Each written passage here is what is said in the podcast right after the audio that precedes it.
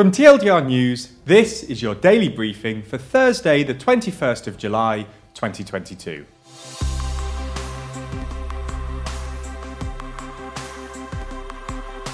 Good afternoon.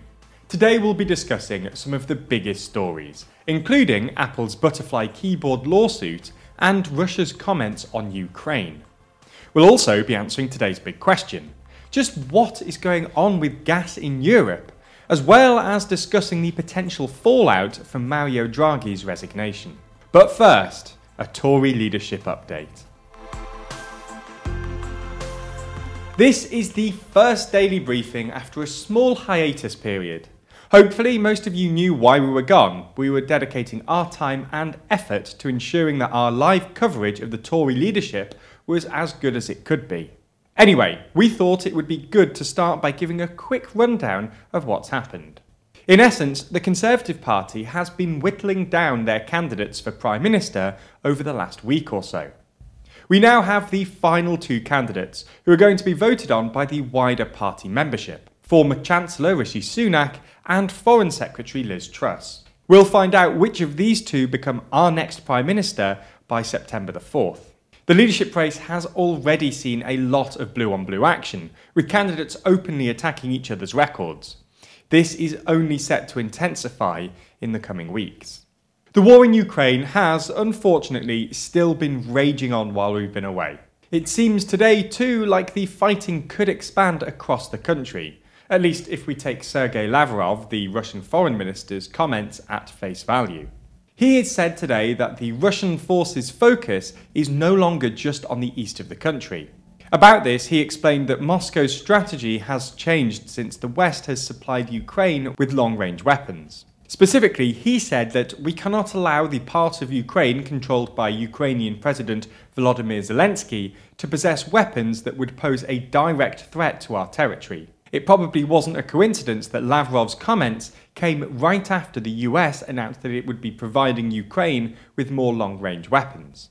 There's more on the way, but be sure to subscribe and ring the bell to make the daily briefing part of your daily routine. Or just search for us on your podcast app to listen along. Italy has been thrown into political turmoil after Mario Draghi resigned as Prime Minister, setting the stage for an early election, likely in October. His resignation became almost inevitable after three key coalition partners withdrew their support from his broad coalition in a confidence vote in the Senate last night.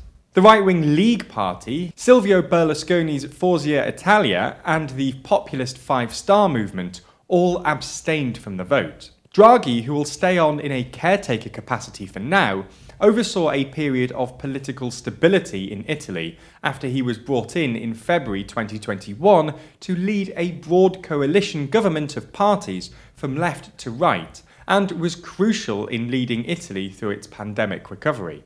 Autumn elections are unusual in Italy, and it will certainly hamper parliamentary discussions over the country's budget for 2023, which normally dominates the political process in the autumn. Iraq has recalled its top diplomat from Ankara and summoned the Turkish envoy in Baghdad after blaming Turkey for a missile strike on a resort area that killed at least eight civilians near the Turkish border. Officials said most of the victims were tourists visiting the mountains from other parts of Iraq.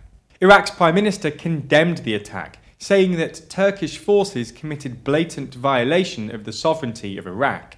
Turkey has rejected Iraq's claims and instead suggested that the attack may have been carried out by Kurdish militants. Turkey launches regular strikes into northern Iraq to target militants from the Kurdish Workers' Party, or PKK, which has been fighting an insurgency against Turkey since 1984.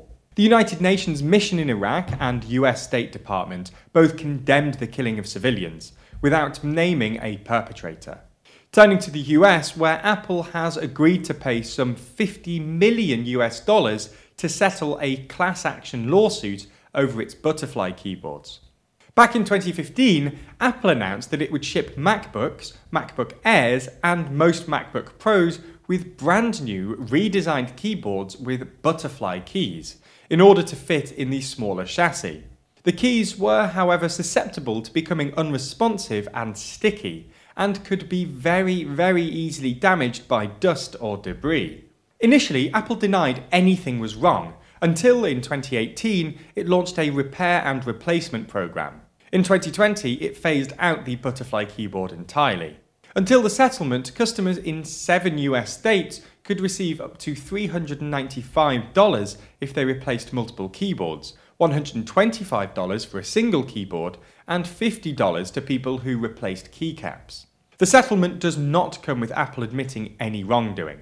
That's all we have time for on YouTube today, but if you want more, including our discussion of just what's going on with gas in Europe and the fallout from Draghi's resignation, then watch the extended edition of the Daily Briefing over on Nebula. Nebula subscribers not only get everything you've already watched ad free, but also an extended edition of the show every single day, available to watch on Nebula or stream on your podcast app of choice. So, if you want to support the channel and get a more extensive daily briefing every day, you'll want to sign up. And there's good news. Our friends at Curiosity Stream, the streaming service which offers some of the best documentaries, is offering a deal whereby you can get both platforms, Curiosity Stream and Nebula, for less than $15 a year. That's all the best documentaries you could want on Curiosity Stream, and then more TLDR on Nebula, including the extended briefing, other full exclusive TLDR videos, and it's always ad free. Click the link below to get both services for less than $15 a year and support the channel.